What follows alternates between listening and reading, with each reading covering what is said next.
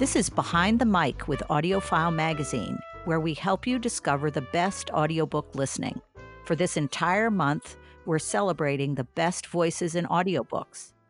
That is, the audiobook narrators who make the magic of our listening experiences. AudioFile Magazine honors Golden Voice as a Lifetime Achievement Award. Over the years, we've honored the legends of audiobook narration Jim Dale, narrator of the Harry Potter audiobooks, and Frank Muller, the narrator who elevated the art of audiobook narration with this Golden Voice accolade. Some of your favorite narrators, Scott Brick, Barbara Rosenblat, Simon Vance, are honored with this award, and we want to introduce you to the others. Throughout this month, we're dedicating a day to each of the 30 golden voices. We'll kick off by introducing our five new golden voices January LaVoy, Eduardo Ballerini, Bonnie Turpin, Johnny Heller, and Suzanne Toren. Let's jump right in. Hello, January.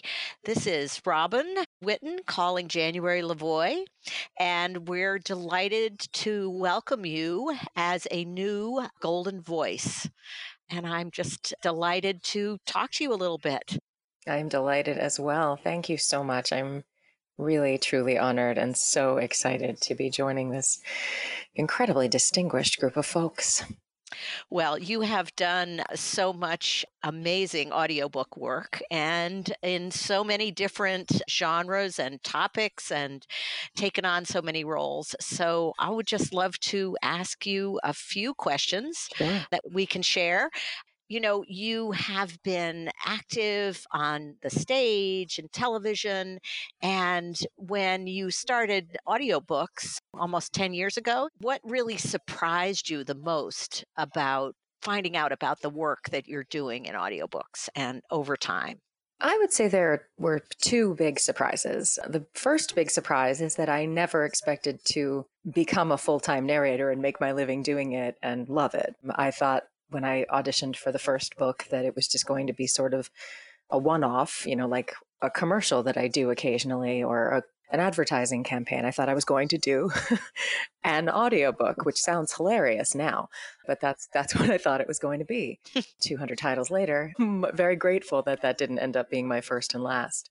And I suppose the thing that has surprised me the most in doing the work for the past decade or so is the eloquence and passion of the people who listen to audiobooks and how kind and generous they are. And also, I have to say, the authors as well. They are so kind. And I actually had an author come see my show the other night, which happens not infrequently for the ones who live in the New York area or even other places when I work in other places. And the warmth and generosity and, and the collaborative feeling because I'm used to being on stage. And when I don't have an audience to react to my work, it's a very different feeling. And so when when people reach out, when people reach out on Twitter or email me, when authors respond and and write and say, you know, listening to my own book as you read it was a, a whole different experience and I loved it. That's really, really meaningful, and um, it's been a wonderful surprise. Well, that is that's a lovely aspect of audiobooks and, you know, the, reflecting that passion that authors have about what happens with an audiobook performance and uh, certainly listeners as well. Yes. So that was another part of the a question that I wanted to ask. Can you tell us a specific anecdote about a fan or an author that has happened because of your audiobook work? I've gotten a couple of uh, books because authors were avid listeners of audiobooks and they discovered me that way. Oh. And that's really thrilling. It feels, uh, you know, in a, in a sort of interesting way, like a different kind of audition, an audition I didn't know I was giving, uh, which is actually really nice because there's no pressure involved. That's wonderful. And, you know, it was probably about six months ago, I got one of the nicest letters, emails I've ever gotten from a fan it was, uh, you know, just a sort of random weekday morning. And she wrote to me and she told me a story about um, how she had to change jobs and how she has this much longer commute now.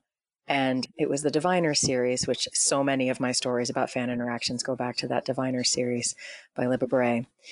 And she said she had been listening to it and it had made this transition that she had really uh, feared making so much easier for her. And in fact, the time just flew by and she didn't think about it anymore. And then she said, I'm just writing to you because you've made so many of my days so much easier.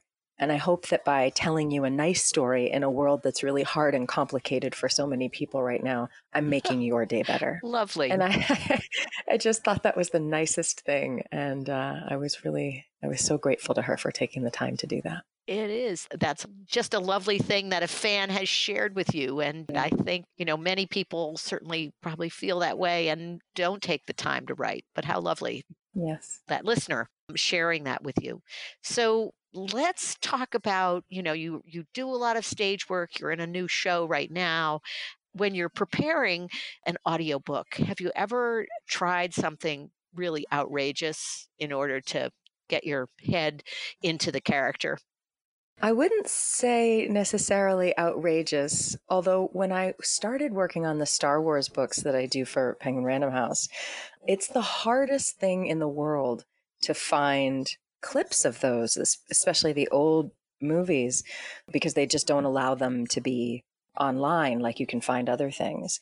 And so before I did the first book that was set in the in the universe of the first three movies, when I was doing, you know, familiar characters like Princess Leia and Luke Skywalker and Han Solo and that whole set, I sat down for four hours and watched the whole first original trilogy of movies. I was laughing and crying, and I completely forgot that I was doing any sort of research. so then I had to go back and sort of pull out all the specific things that I was looking for because I was just enjoying the experience of, of you know, reliving my childhood and watching those movies again. Um, so that was sort of, you know, a, a, multi-hour deep dive into something that I completely forgot I was what, what the task at hand was. So that was kind of fun. Oh, that's great. yeah. But you got to play all the parts here too, right? I have, and I'll tell you, you know, it's and Marc Thompson is a very uh, a very tough act to follow, and I'm I'm always extremely anxious when I have to do any of the male Star Wars voices because I, I feel like I've I've staked my claim to most of the women, but man, there's just nobody like Marc. So I do my best, um, and and the fans and the listeners are are really lovely and, and very forgiving. I think so. I appreciate that. Well, it is it for all the listeners. Of course, everyone gets to relive through the audiobooks too. Yes. Yeah, yes, that, it's, it's really great. So that is just great. I just wanted to have a few things that we can share with your listening fans about your work. And you have such a great range of audiobooks. Do you have a genre that is a favorite? You know, it's just like when I'm doing a play. Generally, my favorite thing is the thing I'm working on right now. I'm doing back to back thrillers right now, and both of them are kind of exceptional. uh, one is for Hachette and one is for Audible, and they're wonderful. And I'm so excited about these books, and I keep talking about these books. But then when I'm doing YA, I'm, I'm so excited about that. And when I'm doing fantasy or sci fi, I'm excited about that. And when I'm doing a particularly interesting history, you know, when I did that Eliza Hamilton, I'm generally very excited. I mean, I'm a reader, that's what I am really at heart. I'm a consumer of books. And so I can't help but get excited about whatever it is I'm focused on. Although, there's a little breaking news. I've just accepted a job to be the new professor of acting at Emory University in Atlanta. Whoa! fabulous. yes. So I'm going to be relocating in a few months. And thank goodness what we do is completely mobile. And I'll be able to uh, hopefully spend a lot more time with our friends down at Listen Up in Atlanta and continue doing as many books as possible. Yes, but uh, but I'm also going to be. Um, they're very eager for me to teach a course on voiceover and audio, and so I'm really excited about having the opportunity to uh, to pass on some of the the knowledge and techniques that I've learned to some students. Oh, that is lovely. And you know, you bring that great passion for whatever the topic of the current audiobook. You know, you love the one you're with right then, mm-hmm. and it comes through to all the fans. I'm glad. And I think that, you know, you'll probably bring that to your students as well. It's very exciting, January. Thank you. I hope to. Thank you. And thank you so much for helping us celebrate your new accolade as a Golden Voice. And uh, we can look forward to hearing so many more exciting audiobooks that you bring to listeners and authors and treat us all. So thank you very much. I hope so. Thank you, Robin. I look forward to seeing you soon. Great. Thanks. Support for Behind the Mic comes from Oasis Audio. We'll be back tomorrow with another Golden Voice narrator. All of AudioFile's Golden Voices are profiled on our website at audiofilemagazine.com slash golden voices, where you can listen to samples and find an audiography of all their audiobooks.